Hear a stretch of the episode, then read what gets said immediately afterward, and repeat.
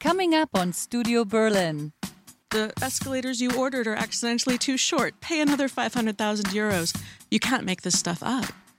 Unpacking the Berlin airport saga. It wasn't a computer problem, it was a cable problem, which actually was the original reason why it couldn't open. Berlin's new airport is scheduled to open in October 2020. What can we expect?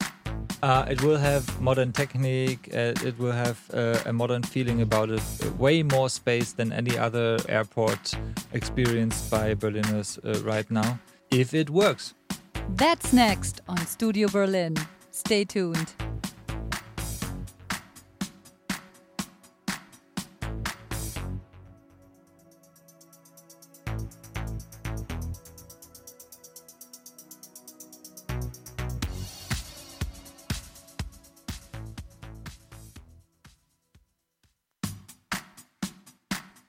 Welcome to Studio Berlin, our current affairs show here on KCRW Berlin.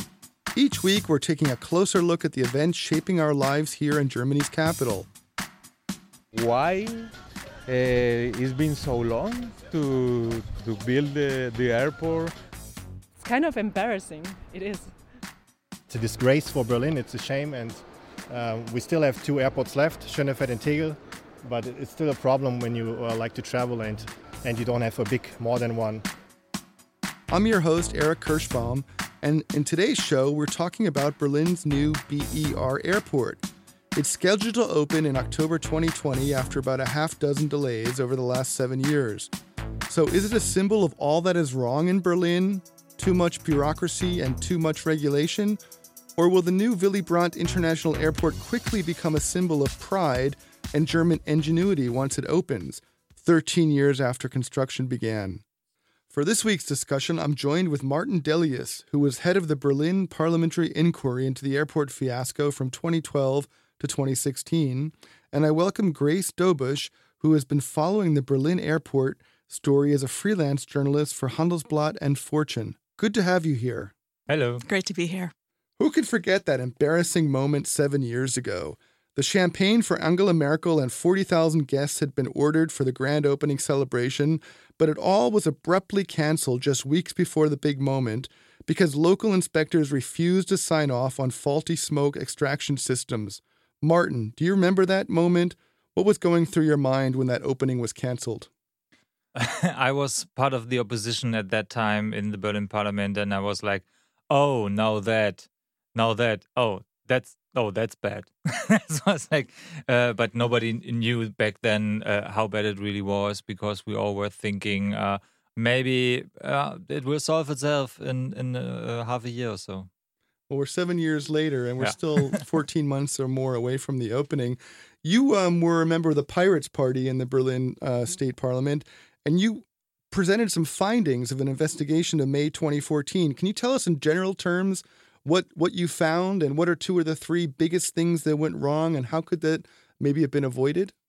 It's always the hardest question about this, because it's a huge project and a lot went wrong in 13 years and even before that. But I think what was the major mistake, if you may, that led to many others was how much the airport should have cost in the public eye, and what the administration back then, the government and political officials told parliament and the public what it will cost.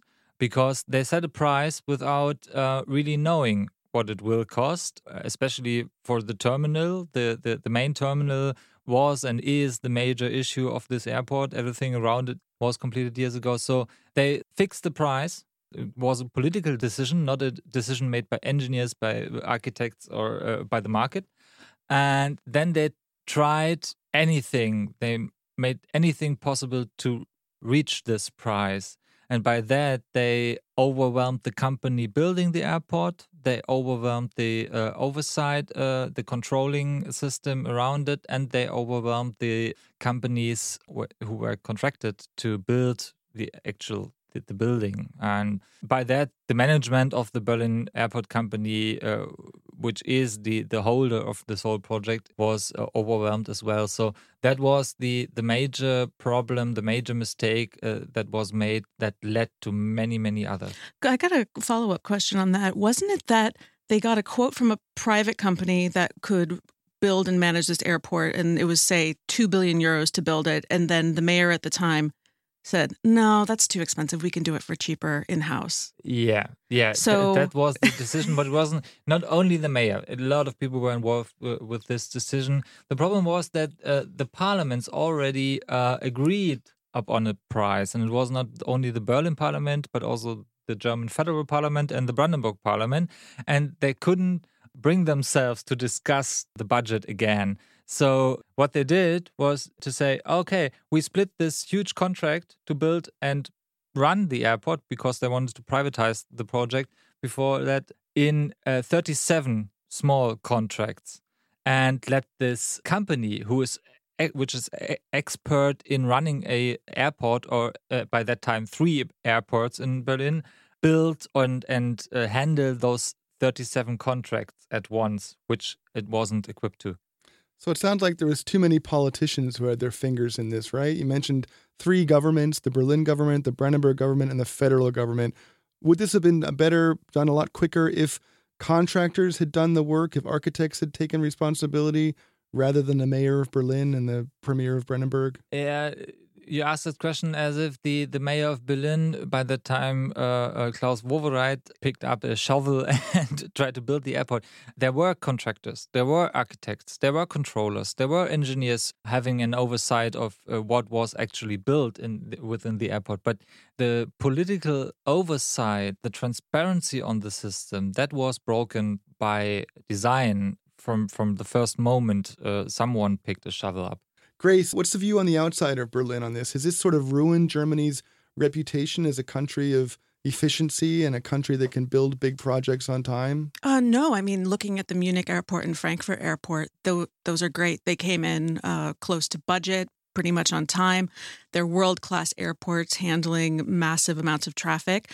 What Berlin is experiencing, I think everyone recognizes as an outlier, but it remains this kind of stain on the Berlin economy. I've talked to people, say, in business and real estate who visit Berlin. They love the energy. They're working on projects here, but they say the airports are such a joke. There's no proper, the type of world service that you would expect as a business person flying into an international airport. It's mind-boggling. Grace, what's the most interesting detail of this whole saga for you? What do you think is going to stick with people the longest here? I mean, they're going to be stuck in the security lines at Schönefeld until this opens. But I think, like, one of the things that I personally take the most joy of from this entire terrible story is just how much room there is for comedy. For example, we've got this board game here, das verrückte Flughafenspiel, the crazy airport game. This board game, really well made, kind of like a crazy upside down Monopoly, where the goal is to spend as much money as possible while building this airport. I mean, all of the cards that you pull as you're building this airport with your fellow players, it sounds nuts. You know, you might pick a card and it says, oops, the escalators you ordered are accidentally too short. Pay another 500,000 euros. It's actually very real. Everything on this is real. And then it has little sources so you can check, like, where they got the information from. I think Martin can't wait to play the game, right, Martin? Yeah, I heard about it before, but I never played it. It's fantastic how much you can do with the information floating around about this project, because there was not only the inquiry, but a lot of journalists digged into the project and brought interesting facts, like the too short escalators. At one time, people speculated that the tower of the airport, which actually works since, I think, 2013 or 14, was falling down because the fundament was not really solid. Also, the screens, the LCD screens that are meant to show flight times. They've burned out because they've been on for 8 years because no one can figure out how to turn them off. They've had to be replaced. The tunnel, the S-Bahn tunnel, where a ghost train rides through every night with no passengers on it in order to keep mold from growing inside the tunnel. You can't make this stuff up. It's just hilarious. They couldn't turn the lights off for a few years as well because of a computer problem. No, it wasn't a computer problem. It was a cable problem, which actually was the original reason why it couldn't open. The whole firefighting system, the fire safety system with alarms, sensors, extinguishers and stuff like that was not able to run because the cabling was not right. They actually didn't know which cable was for what and which cable goes where.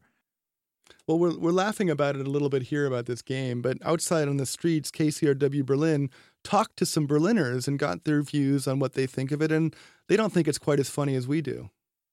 It's a tragedy. The airport got off to a bad start, but nobody ever talked about that again. Too many different people got involved in the airport project, and now look where we are. Ein wunderbares Beispiel. It's an example for the failure of West German reunification politics in 1990 and 1991. Back then, there was no debate on what kind of airport Berlin really needs. Instead, it was about building an airport to rival those in Cologne, Frankfurt and Munich. Der großen Flughäfen Köln, Frankfurt, München. Martin, what do you think of that last statement? Is it really just a question of keeping up with Frankfurt and Munich? No, it isn't, but it was made to be the question of keeping up with Frankfurt and Munich. This is a really smart statement because you have to know, this project, the BER, the single airport, the big airport for Berlin, was imagined, you have to say, in the early 90s, 91 to 93, by a small group of public servants in the government.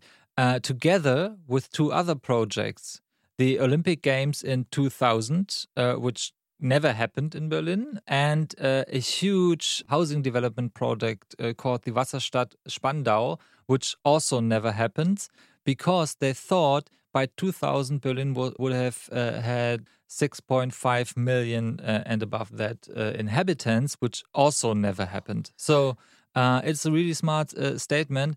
And actually, factually, there was never a reason to compete with Frankfurt and Munich because Frankfurt and Munich are huge European crossroads for air traffic as airports. For Berlin, there was never this demand. For Berlin, there was always the demand to arrive at departure towards and from Berlin, but not to change flights here. But in part because the airports couldn't handle that type of traffic.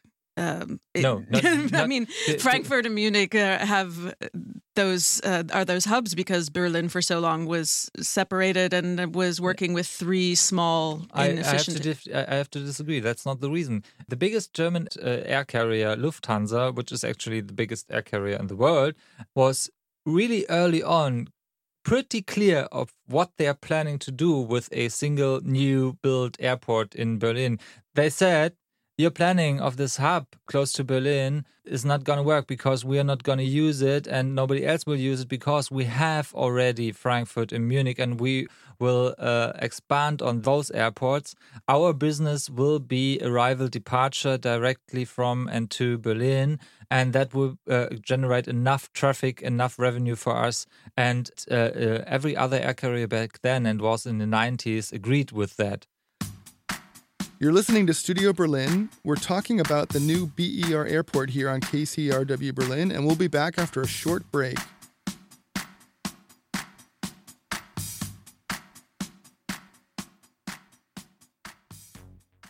At KCRW Berlin, we educate and inform. It's radio that commands your attention, and it's listeners like you who make our programming possible. Listener support keeps the programs you love on air. So take a moment and visit kcrwberlin.com/donate to do your part in keeping great English language radio on air in Berlin. Thank you. This week in This American Life, The doctor who created Frankenstein thought he had things under control. So did the guy in the movie Jurassic Park who brought all those dinosaurs to life. And so did the producers of the reality TV show The Bachelor, until The Bachelor escaped. I jumped the fence and there was nothing. It was darkness. It was fields. So I started running. What happens when experimenters lose control of the experiment this week? Tune in to This American Life, Sunday afternoons at 5 p.m. on 104.1 FM, KCRW Berlin. Welcome back to Studio Berlin. I'm Eric Kirschbaum. I'm an author and freelance writer in Berlin and produce stories on Germany for the Los Angeles Times. With me are Martin Delius, an expert on the airport and now a member of the Berlin administration, and Grace Dobusch, who's been following the Berlin airport for Handelsblatt and Fortune. Grace, do you think the airport will really open in October 2020? I remain extremely skeptical. Why? I think with all of the problems that have been uncovered and consistently keep arising, I just can't imagine that it's going to open on this new schedule. I also really think we're working with a sunk cost fallacy. The idea that once you've invested a certain amount of time in something, you just need to see it through. If you've invested a certain amount of money in something, you just need to see it through. I think considering that the plans for this airport are based on data and scenarios from 15 years ago, I also would remain skeptical, even if it did open, that it would be able to handle the amount of traffic that Berlin is generating at this point. I think, honestly, we need to just kind of scrap it, start fresh. Martin, what do you think? Will it open on time? I really cannot comment on that because my employer is involved in the project. But I can comment on what my colleague here said. I think you're right to remain extremely skeptical because that was what was lacking and what the project haven't had until 2012. That would have been necessary for the public and the politicians to be extremely skeptical about the project, to not let it go this far and fall this far in terms of budgeting and the timetable and stuff. Well, I'm pretty optimistic it's going to open on time. I was at the airport a few weeks ago on a tour with a group of foreign journalists, and it looked like it was almost open and ready to go right now. I mean, to be honest, it looked like that 7 years ago. We were on a similar tour, and it was about ready to go then. But what struck me this time is there was, I think, 80,000 sprinklers built into the system. Everywhere you looked, you saw these big silver sprinklers. I think if they ever had a fire there, they would probably flood the airport with so much water. Anyway, I'm optimistic. Which actually wouldn't be good for the people within the airport, but no. Yeah. It seemed like it's ready to go, and I think it's going to be a beautiful airport. I mean, inside it's a fantastic airport, and I know Berliners like to complain about the airport. But it seems like Berliners just like to complain, don't they, Martin? Yeah, I think they will also be glad if it opens. We all don't know and remain skeptical, as we heard. So they will be glad this is finally over. They want to see it through. That's what the polls say. It's going to be fantastic. It's like a 15-minute train ride from the Berlin main train station. You pop up right in the middle of the airport. It's about 10 steps to check in, another 10 steps to the gate. It's unbelievable. Wait, it's going to be 15 minutes by S-Bahn from the Berlin Central Station? A high-speed train from the Hauptbahnhof to the airport. It's going to take about 15 minutes, I think, maybe 20. It's an express train. I haven't heard of the express train. I've only heard of the S-Bahn, which would take quite a bit longer. Yeah, it has a few stops, but there will be a direct train. It's not really in high speed. It's just a normal train, but it will be direct without stops, and so it's fast. Okay, Grace, one thing I don't really understand is why so many people in Berlin want to keep Tegel open. It's too small, it's too close to hundreds of thousands of people who live in its flight path, and it would cost billions not only to keep it open because so many apartment buildings would have to be retrofitted, but it's also probably going to cost billions in lawsuits because the BER operators were promised there would be only one airport. Why do some people want to keep this backwater airport open? Well, I think its location so close to the central part of the city, that's a hard thing to give up. By comparison, Schönefeld, the area south of Schönefeld, is so far away. It's 18 kilometers away. It's not that far away. But when you're traveling with the S-Bahn, it's already in Zone C. You have to get the ticket. There was discussions about whether taxi operators would technically be allowed to travel from Brandenburg into Berlin. Did they get that solved? Like legally, yes. They were talking about passengers having to switch taxis in the middle of the road. I'm sorry, your perspective is Western Berlin establishment perspective. Because, I live in East Berlin, because, man. Yeah, but then I don't know why you can say that, because for most of the inhabitants of the city, Tegel is not close to their homes. Tegel is an hour ride with different public transportation systems away. It's always crowded. It costs a ton of money to even have an allowance. It has to be legally, it has to be reopened after BER opens to get it run, to keep it running. That it costs a ton of money.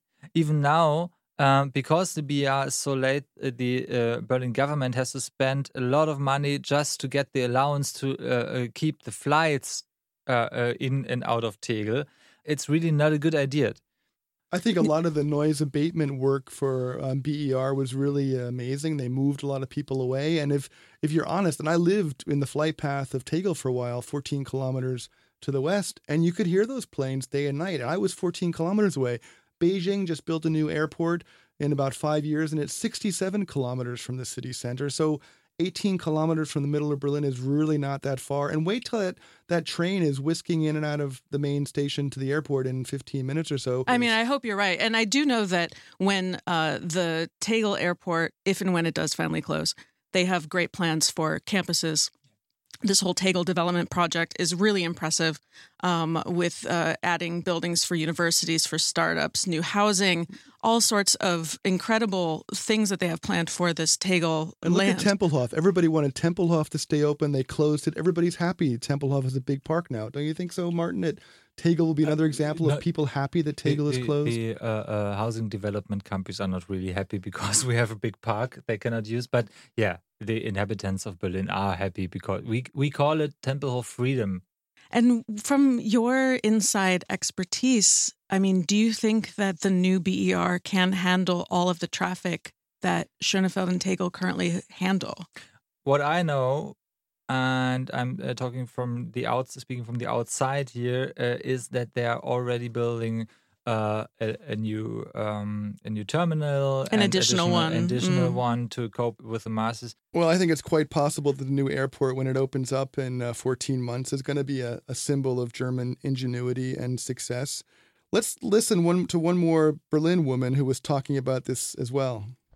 It's like with the Elbphilharmonie in Hamburg. It also took a really long time, but now it's beautiful. So I hope the airport turns out just as beautiful. Yeah, there's hope. She said there's hope. Yeah, but I agree. It's a modern airport. And what you mentioned earlier, the old Technik installations and the old monitors, old computers in there, which were bought and implemented in 2012 and earlier, they exchanged them by now, I think, and they will. So it will have modern technique, it will have a modern feeling about it, way more space than any other airport experienced by Berliners right now, if it works. And if it opens, that's right. Right. If it opens. You know, I did talk to the operator of the Starbucks at the BER airport, which they had fully staffed because it was supposed to open shortly. And he said that, I mean, all the equipment in there is still in there from 2011, 2012. And he's in conversations or litigation with the airport company to get reimbursed for all of the equipment that they bought and have never been able to use. Yeah, they have to do that. But they already calculated it, I can say this much. So they have to pay the owners of venues and shops, and especially like Starbucks, where technical stuff is expensive, and the machines. And but they already calculated for that. What is supporting the person on the street being excited about the opening is that almost no of the shop owners, restaurant owners, and so already renting space since years, left their contracts. Well, have they been paying every month since 2012? No, they haven't. Obviously. I mean, they haven't given up their contracts, but what are the terms? They're just on hold. Okay. They're probably, in terms of rent, as you know, Berlin's raising of rents in general and for shops as well in the past years, they even might have very cheap conditions for renting the space. Yeah, they got locked in at 2012 prices. I wish I had that for my rental contract. So I guess we'll know the answer to that in about 14 months when BER finally opens. And that's it for this week's Studio Berlin. Thanks to Martin Delius, who works for the Berlin administration, and Grace Dobusch, who's been following the Berlin airport as a freelance journalist for Handelsblatt and Fortune. Thanks for having me. Thank you. Thanks for being here. I'm Eric Kirschbaum. For more information about this show, join us on Facebook, Instagram, and Twitter. And make sure to tune in next week for the next edition of Studio Berlin. Have a great weekend.